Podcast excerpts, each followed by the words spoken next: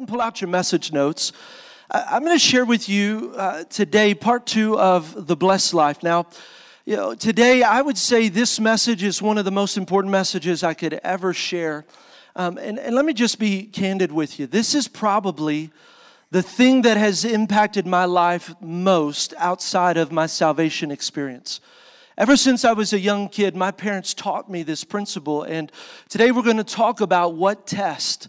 What test is it that God tests us with? And in our lives, really, that test is tithing.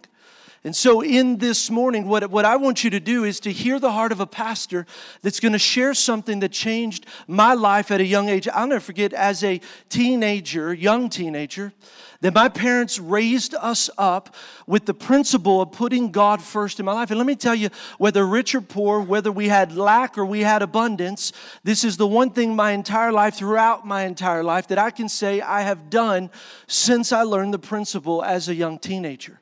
And it has radically impacted my life, probably the biggest thing that has impacted my life ever.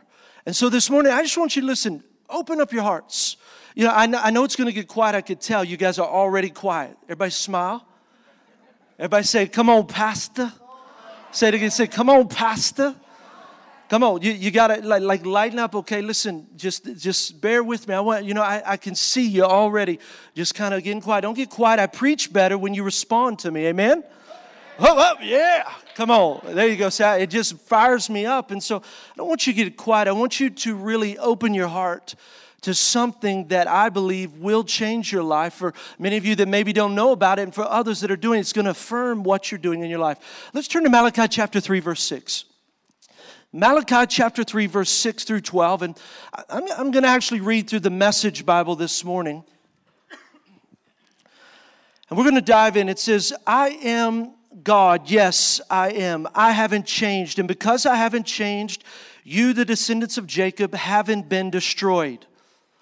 You have a long history of ignoring my commands. You haven't done a thing that I've told you. Return to me so that I can return to you, says the God of the angel armies." Now, if you know anything about Malachi, and many of you who have ever studied tithing or heard about tithing, this is something that you've read through. Someone has preached it to you, shared this truth with you.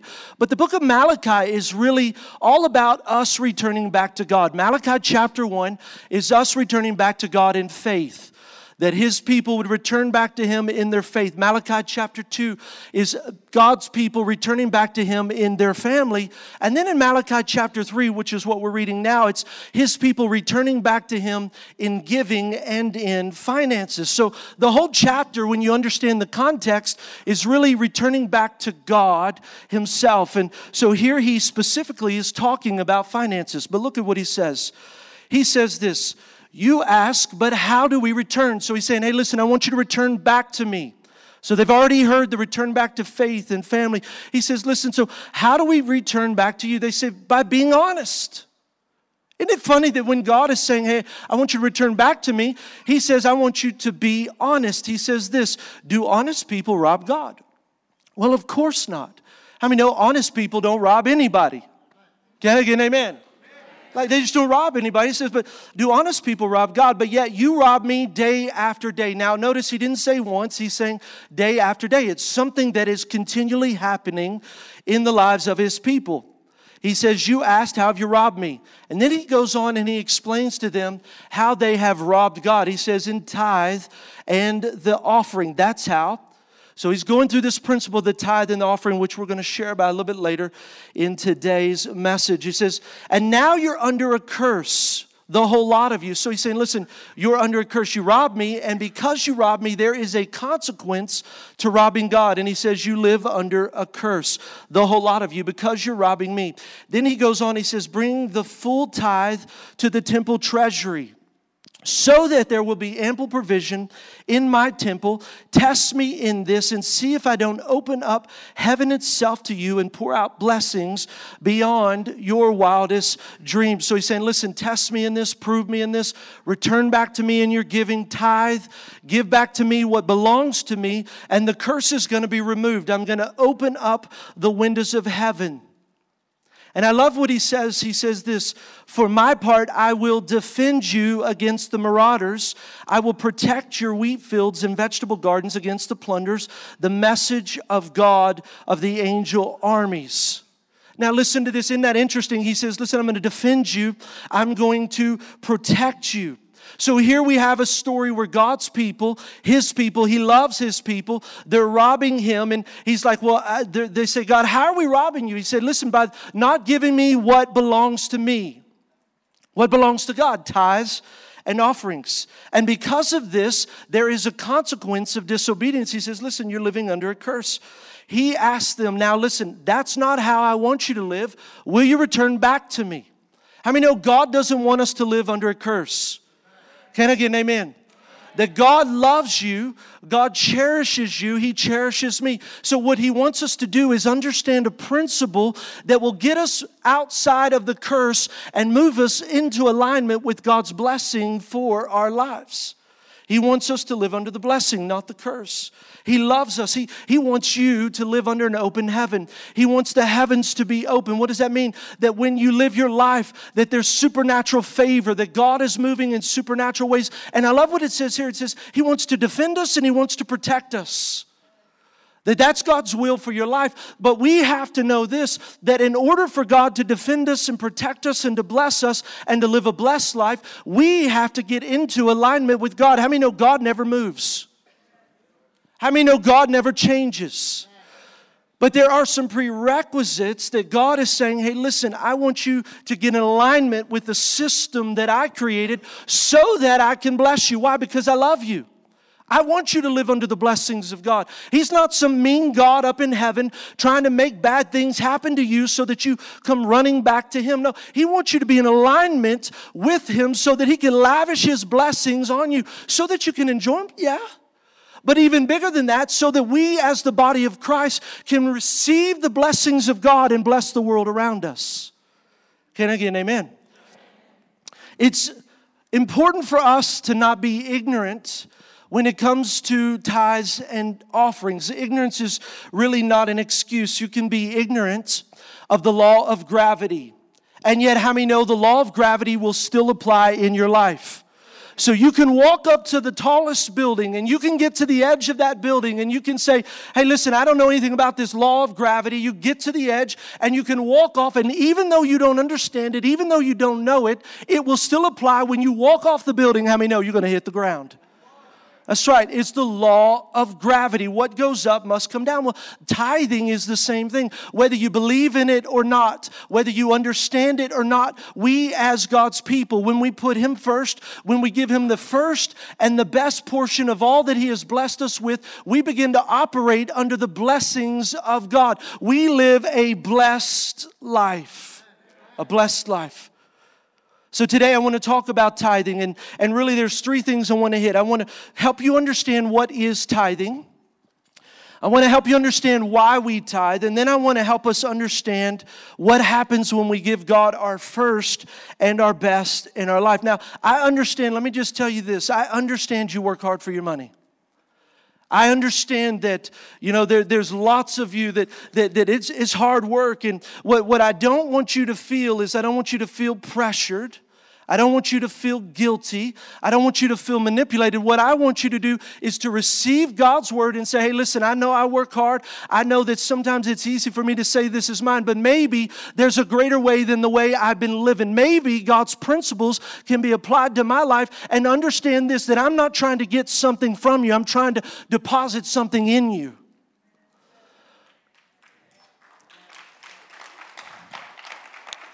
I want you to experience God's best for your life. I want you to be blessed spiritually and mentally and physically and emotionally, but I also want you to be blessed financially. I also want you to have a proper understanding of how money relates to us and God, and aligns us up into God's system, and allows God to really bless our life, because he is first, not money. So first, let's start off with this. What is tithing? What is tithing? If you got pens and paper, and I would just encourage you to take notes this morning. This is something I want you to go back and study for yourself. Tithing means a tenth. Tithing means a tenth. So it means 10%.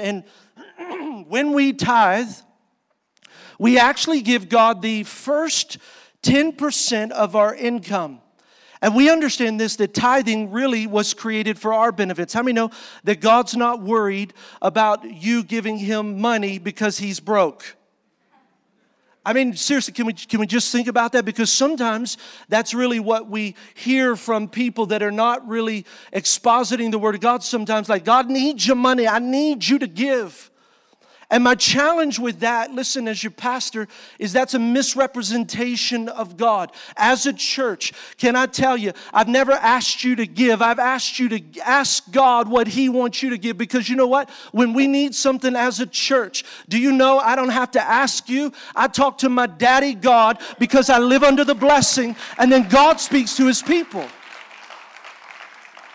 But what we have to be careful about is, for us, you know, we can begin to think, well, that person's trying to get something from me, that God needs your money. God doesn't need your money. It's his system that he created for us to live under so that you would be blessed. He's trying to ultimately bless your life. Why? Because it's a way that we show God, you're first. When I give you my first and my best, I'm saying, God, you're the first in my life. God, you're the greatest in my life. Yeah, I got stuff, but the stuff doesn't have me. I've got you, and I freely give to you what belongs to you. And so we understand that in our lives, that's what tithing is all about. And ultimately, tithing is a test. I mean, when we look at it, it really is a test of who we're going to honor in our life. Who is it that we're going to give the most honor to? And so we see in Proverbs chapter 3, verse 9 and 10. Look what it says. Look at what it says. It says, honor the Lord with your wealth. Everybody say wealth. And with the best part of everything that you produce. And then here's the amazing thing. So he says, listen, honor God with your wealth, with the best part of everything. Not leftovers, not what's left, not maybe just some scraps. No, he's saying with the best part of everything that you produce. And God's command comes with a benefit.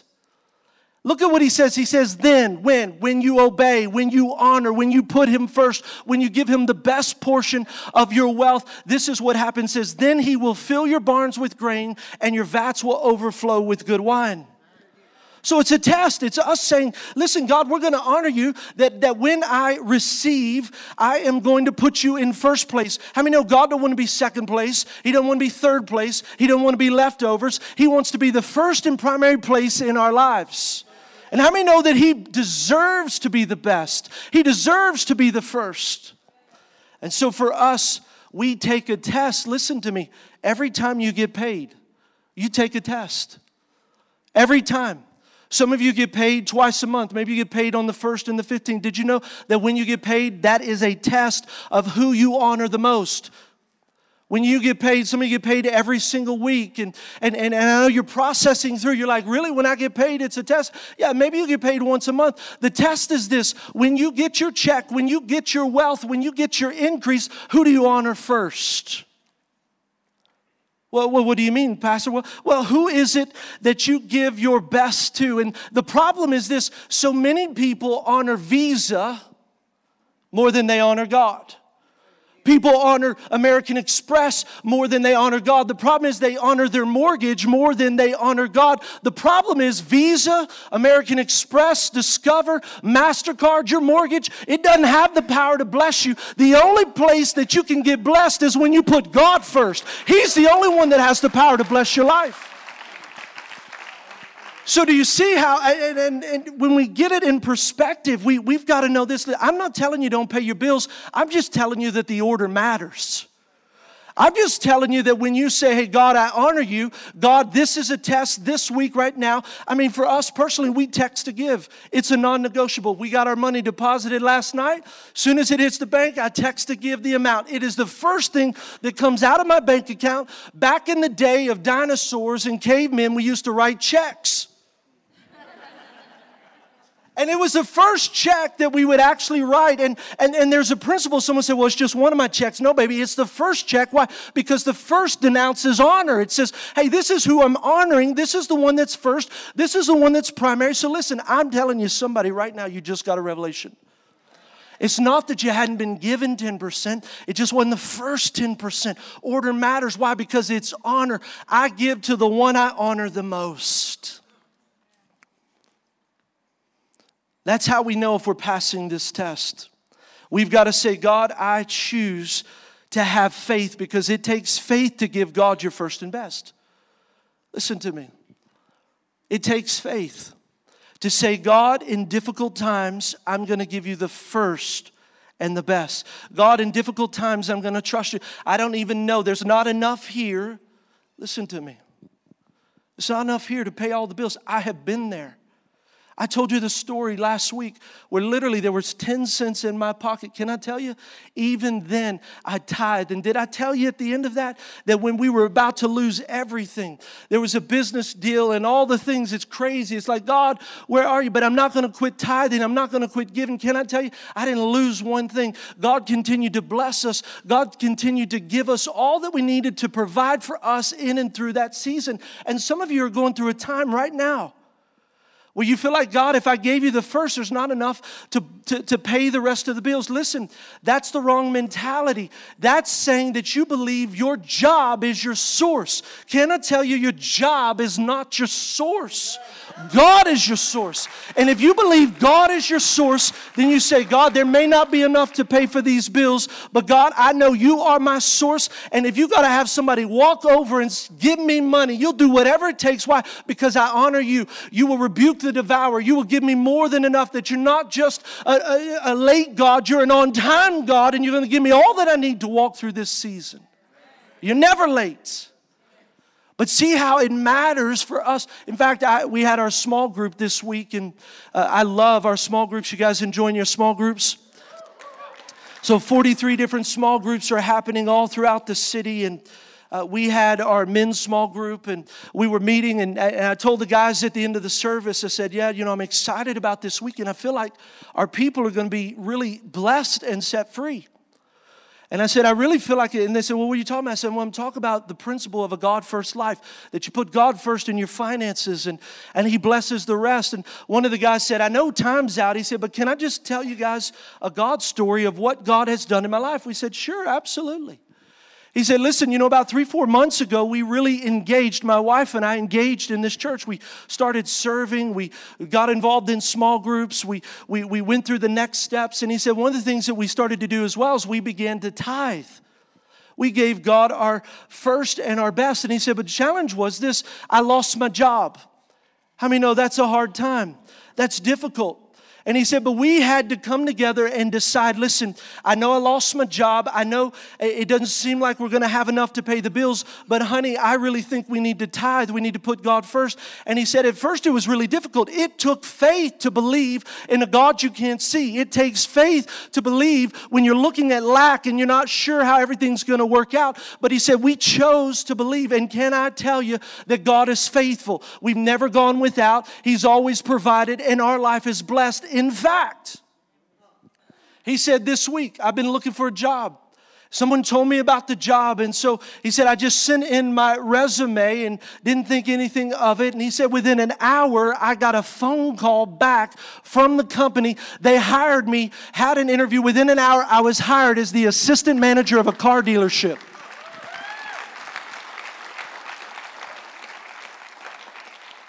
I mean, what's the point? It takes faith to put God first. But I can tell you this, that God is never going to fail us. That God always is faithful to his word. And this is the one place in the Bible where in Malachi, he actually says, test me, try me, prove me. The only place in the Bible that God says, test me, try me, prove me. The only place where he says, listen, I'm telling you, I'm coming through. He always does. But he says, I want you to test me. Why? Because I believe sometimes money is the hardest exchange for us. And God's almost like, I'm going to give you a money back guarantee. I'm going to tell you, I'm going to break open the windows of heaven. Why? Because you're living a blessed life. So here's another question. Why did God choose 10%? Why did God choose 10%? He uses percentages because it's the same for every person.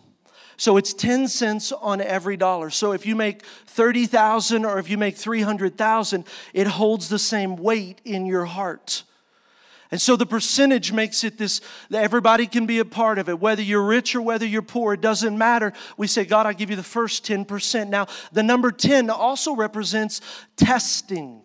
Everybody say testing. Come on, say it a little bit louder. Say testing. And I'm going to ask you a series of questions, and I want you to answer. You're going to notice a pattern here. How many plagues did God send to Egypt? 10. Okay, let's try it again. How many plagues did God send to Egypt? 10. Now, I could say this. How many times did God test Pharaoh's heart? So that's really what is happening. He says, how many commandments did God test the heart of Israel with? 10. You see the pattern? Okay. How many times did God test Israel in the wilderness? 10. How many times were Jacob's wages changed? 10. How many days was Daniel tested? 10. How many virgins were tested in Matthew 25? 10. How many days of testing are mentioned in Revelation? 10. How many disciples are there? It's just a test. You're like, Pastor, y'all confusing me. Good Lord, it's up. Didn't know I was taking a test. Listen, tithing is a test, and it's more than just about money. It really is about our heart. And so it's the one area in our life where you can actually look at your bank account and see what you value the most. Right? I mean, we can hide some other things like, you know, forgiveness. We can say we forgive, but not really forgiven. When we talk about giving and tithing and finances, you just look at your bank account. There's no lying about what's happening there. Look at what Matthew 6:21 says. For where your treasure is, there your heart will be. There your heart will be. Your heart is wherever your treasure is. And so we've got to know this, that how we spend our money, how we invest our money, it really reflects the values of our heart and how we think on the inside. Now, I got friends, you can see clearly what they love and value. I've got a friend that loves tennis shoes. Anybody got those kind of, I mean, it's crazy. He's got more than 100 pairs of shoes. Like there is something wrong. Everywhere he goes, he's got shoes. Look, she's hitting her husband. She said, that's me.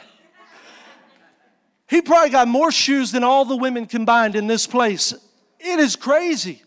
But clearly you can look at his life and you can see what it is that he values. You know, men, sometimes you can look at hunting. You say, man, all they do is they go hunting and fishing, and their whole investment of their life is in that. Maybe it is, ladies, and it's shopping. I don't know what it is, but it's the one area where you could go back and you can look and say, okay, look at my account. Look at where I invest or waste my money, and you can see exactly what it is that you value. They don't lie. Numbers don't lie. Well, we got to know this. God wants to bless you. God wants you to have nice things. And I want you to hear me. Listen in this. God wants you to have nice things. So don't misunderstand me. I'm not telling you he doesn't want you to. The thing is, he doesn't want those things to have you. He wants you to say, okay, God, I'm going to put you first. You got to hold them loosely. You know, I was talking to somebody just the other day, and they got some nice things. Said, what do you think? I said this. God is good, and I always say, God, is it okay if I buy this? If I don't hear anything from him, then I'm assuming that's okay. If I hear no, then I don't do it. And then when I get it, I always hold it loosely and say, God, this is yours. You blessed me with it. I can give it away at any time. We just know that God loves to bless us when we operate in his system. We just can't allow those things to be first place in our life. And really, when we give back to God, how many know he doesn't want a stingy giver? He doesn't want a grumbling giver. He doesn't want someone who is angry or frustrated that they have to give back to God. He wants a cheerful giver. Someone that gives out of the gratitude of their heart. Someone that says, God, I love you. I'm thankful for what you did in my life. Therefore, I'm going to give to you. 2 Corinthians chapter 9, verse 7 says, each one of you should give what he has decided in their hearts to give, not reluctantly or under compulsion, for God loves a cheerful giver. A cheerful giver. So what I look at it like this, you should have already decided what you're going to give to God. Now, there are rare exceptions when I walk into a room and somewhere and I feel like the Holy Spirit is speaking to me to give something. But generally, when I give, I have already decided that, God, I'm going to give this. It's one of the reasons we don't pass offering plates and buckets. From day one, we never have. And God has continued to provide miraculously for our church, not just little ways, but in big ways. And part of it is this. I want you to come each and every week, and not based on whether I gave a good offering nugget or not. I want you to say, God, I'm here. to worship you, to love you, to serve you. And not only am I going to worship you in my words, but I'm going to worship you in my giving. And then you personally make that an experience that you have as you drop it off into the giving center. It's an act of worship. You've decided in your heart and you say, God, I give cheerfully. God, I give cheerfully with all that's inside of me because of what you've done for me. And then we have to realize, listen, God is the one that gave you the strength to get what you have. That God's the one that gave you the power, the breath in your lung, the smarts in your brain. Look at Deuteronomy chapter 8, verse 18. He says, you shall remember the Lord your God, for it is he who gives you the power to get wealth. He gives you the power to get wealth. That everything that we have in our life, that really that came from God. And when we understand that that came from God, it makes it easy to say, God, this is yours. I give back to you what belongs to you. And then it aligns me up under the blessings that God has for my life. He's the one that's given us the resources. But, everybody say but. It's our responsibility to manage those resources well. That he gives us the freedom. He gives us the choice. I mean, isn't it crazy that he gives it back to you and then says, I want you to give it back to me? Why would he do that? I mean, he could just somehow miraculously take it right off the top. But the principle goes back to the heart. The principle goes back to, I'm learning as a believer to be a good steward of the resources that God gave to me. That I have to choose. I have to choose. I have to choose to manage the resources that God has given to me. And I want to share something with you that I think is the simplest way that you could learn how to manage the resources that God's given to you. It's really three easy steps, and it's so easy that my little girls can teach it to us this morning. Check out them explaining this principle. My name's Addison. My name's Raylan. And our dad's the pastor, and we would like to show you about money. We clean around the house, and then whenever we're all finished, we get a dollar, 10 cents. I give one to a guy, and I put one in savings, and then the rest I get to do whatever I want with them. That's what I do with money. It's really simple. You can do it too. Give your first one to God, save the other one, and spend the rest. It's a lot easier than trying to manage a portfolio. That's just my opinion.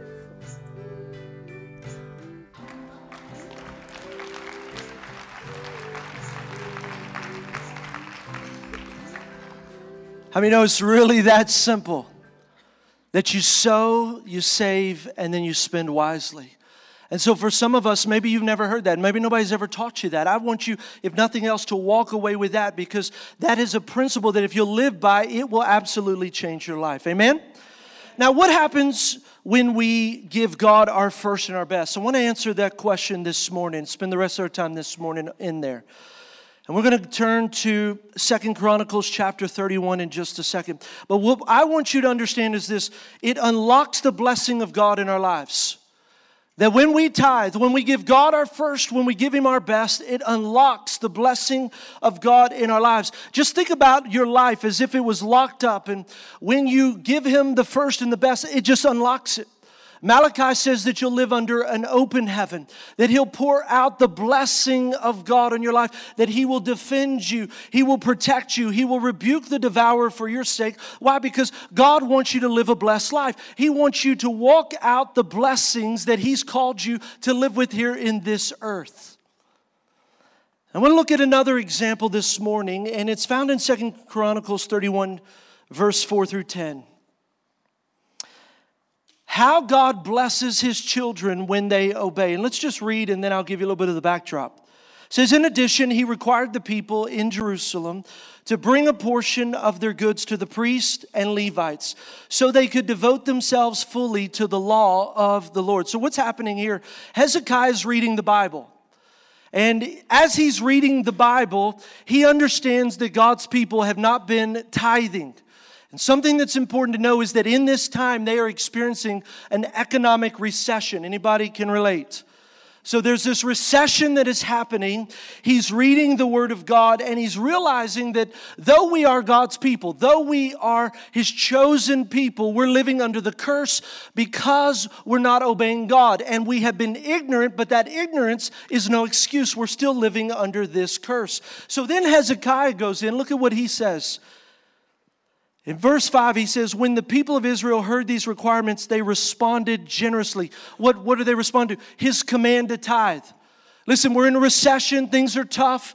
I'm telling you, I want you to tithe. You're going to tithe. So then this is what happened. The people say, listen, we're going to respond to the Word of God. And they gave generously by bringing the first share, which is representative of the tithe of their grain, new wine, olive oil, honey, and all the produce of their field. They brought a large quantity, a tithe of all they produced. The people had moved to Judah from Israel, and from the people of Judah themselves brought in the tithes of their cattle, their sheep, their goats, and a tithe of the things that had been dedicated to the Lord their God.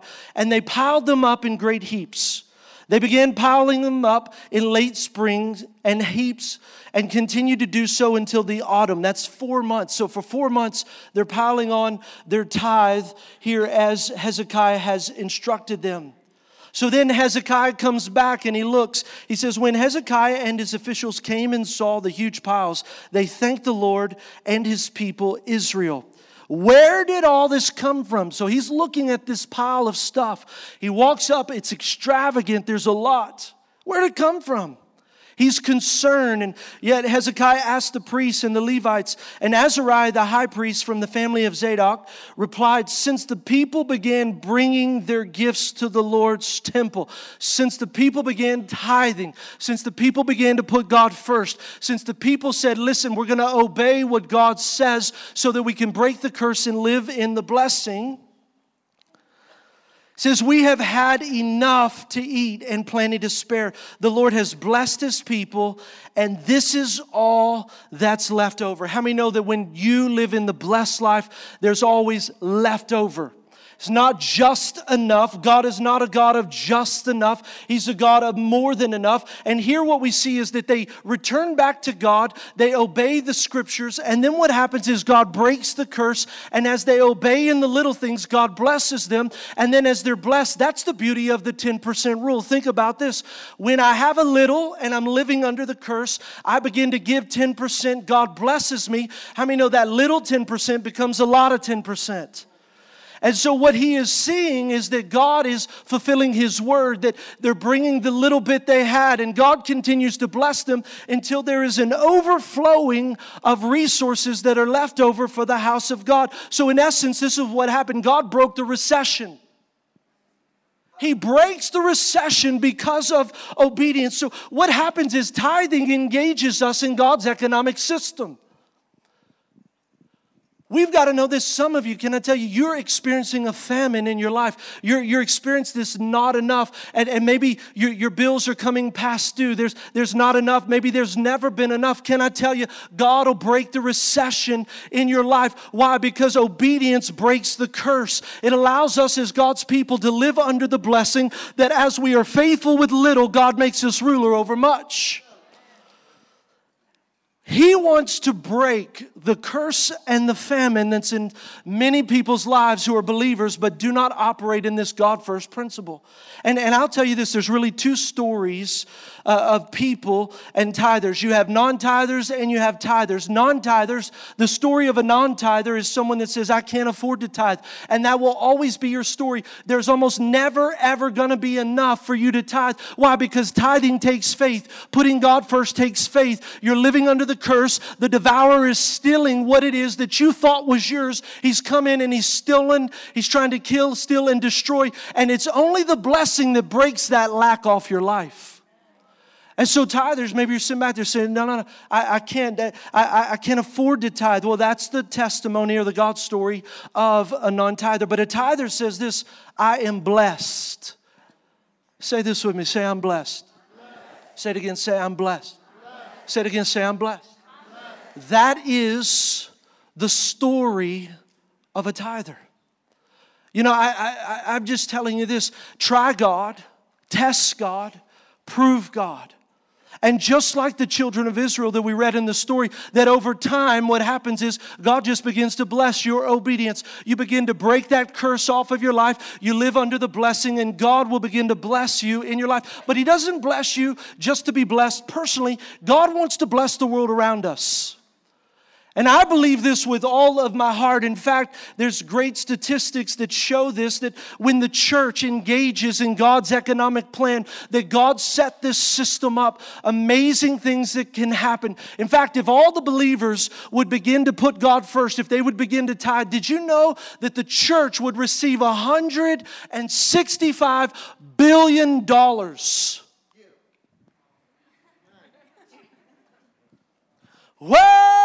Come on, $165 billion. See, the problem is God's people haven't engaged in God's economic system, so we go to the government for handouts, not realizing that if the church would stand up, if the church would say, listen, God, I'm going to live by this principle. Why do you think the devil hates when people get engaged in giving? Why do you think there's such a manipulation about this giving thing? And people are like, I'm not going to talk about it. No, baby, we're going to talk about it because God not only wants to bless you, God wants to bless the world. I'm not going to let a devil scare me from talking to our people about God's truth so that you can engage in His system. Why? Because He's got a city that He wants to reach. He's got a county that He wants to reach. He's got a nation that He wants to reach. He's got a world that He wants to reach. And it takes every person doing what God has put on the inside of us to do. But look at this. The statistics are staggering what the church could do, the global church. With $165 billion, check it out, $25 billion could relieve global hunger, starvation, and deaths from preventable diseases in 5 years. How many can look at that? Well, oh, I get it. Why? Because God is bigger. God is greater. And if His people would just do His system, this world would be changed and transformed forever. The government was never meant to be our source. It's the church. Look, $12 billion could eliminate illiteracy in 5 years. $15 billion could solve the world's water and sanitation issues, specifically at places in the world where 1 billion people live on less than $1 per day. $1 billion could fully fund all overseas missions work. That leaves $100 to $110 billion that would still be left over for additional ministry. Additional ministry, that's God's leftover, that if we would just as the body of Christ around the world get into God's economic system, the system He set up to put Him first, we could radically change the world. That's how we make a difference together. The body of Christ coming together. Look at Ephesians 3:20 as we get ready to close. Ephesians 3:20. Now to Him who is able to do immeasurably more than all we can ask or imagine, according, everybody say according. I just want you to get this. According to His power, whose power is it? It's His. That is at work within us. Think about that. Immeasurably more than all we can ask or imagine. That's His power. But it's engaged by us. We have to engage God's system, that it's His power that's at work within us, that God will move on the inside of us. But how many know it can't just stay a feeling? It can't just stay something that we got in our mind, something God deposited in our heart. There has to be some action to what we receive. Can I get better amen than that? Amen. It's an immeasurably more. No, listen, I'm not going to pass an offering plate or a bucket. My guests are like, what's he about to do? I'm not going to do it. Listen, I'm telling you. You know, as your pastor, I know today I really kind of just wrestled in how I was just going to deliver the message. And I just know this, if our people will get this, if you'll just receive what God is saying this morning and just try Him and test Him. Listen, let me just make it really practical for all of us, just super practical. That for us, it's really the three things, sow, save, and spend. That what we do is we say, God, I'm going to give you the first 10%. Why? Because that belongs to you. That's the place of honor. My wealth that I have, I recognize you gave it to me, so I'm going to give it back to you. The next thing is, listen, some of you, you're already doing that, but I'm going to ask you to start saving. Just put money aside. Just put it aside. Retirement, college fund, emergency account, just put it aside. And then invest or spend the rest of it wisely, the rest of the 80%. That's the practical takeaway. That God, today I'm going to manage my resources that you gave to me, because they're really not mine, they're really yours. And I'm going to be a steward of this, not an owner. I'm telling you this. In fact, I just want to pray over you right now. There are some of you, I believe that your eyes have just been opened. You've been operating under the curse. There's been a famine. There's been a recession in your finances. You've seen people blessed. You didn't know why. Maybe you didn't have a clue. It's something that you're now recognizing and discovering. Listen, I want to, as your pastor, just speak faith in your heart to test God. It's like the P90X challenge. Everybody know the P90X challenge? I mean, you ain't going to get muscles, not going to get a free t-shirt, but you are going to live a blessed life. That God, for 90 days, I'm going to tithe. For 90 days, listen, 90 days. Wasn't it interesting with this? It was 4 months Hezekiah spoke to them. 4 months from one season to the next. 4 months, test God, try God, prove God. And listen, the minute you try, don't be surprised if something breaks. Why? Because the devil is a liar. Him and his stepmama. And all of them. The reality is this, he don't want you to tithe. So you just say, no. I receive God's blessing. I stand in faith that God, no matter what happens in the natural, I'm going to try God, I'm going to prove God, I'm going to test God, and I'm asking you to do it for the next 90 days. And let me just tell you this as well. There may be a few of you that you say, I can't really do 10%. Maybe there's not the faith. I don't know what the problem is, my F's. The faith to go to 10%. I would challenge you this. Do a progressive percentage tithe. Say, okay, God, I'm going to do 5%. I'm going to do 7%. I'm going to do something. This is what I would challenge you. Listen. It's the God first principle, not the amount. So you say, God, I'm going to give you the first portion, whatever it is, whatever you and God have worked out. And you say, I'm going to try you. And then as God continues to bless your life, what I want you to do then is I want you to increase it to where it needs to be, to wherever God speaks to you. And I want you to know this, for me, the 10% is just the bare minimum. 10%, that's like, God, that's what we give to you. But God, I'm asking you to live in over and above. And some of you are there, some of your legacy team members, you know what I'm talking about. It's not just giving God what belongs to him, but now it's an over and above. I want to have the testimony of God at the end of my life. I've gave more than at the beginning. One of my mentors has a goal right now to be a reverse tither. I want to be around him. I want him to inspire. What is that? That's where he actually lives on 10% and gives 90. Come on, what a revelation. That God, this world, these things, these are fleeting things. That God, I'm not going to let this world have a hold in my heart. It's not about what I can give, but it's all about what I can give. It's about building a legacy and saying, God, I'm going to put you first. God, I'm going to invest in your kingdom. And really that's why we do our legacy offering. We're going to do it the second weekend in December. I want you to be praying about that. That's your above tithes giving. Why? Because that's the day we all come together and we say, God, we're going to all pull in together and we're going to make a massive impact. Last year we received $35,000 in one day that went out into the community, that blessed outside of our operations budget. Why? Because together we can do way more. And so it's coming up. I'll give you more details about it, but just that's where I'm at. God, just not only just the first and the best, but God, I want to do more. We can make a difference in this city.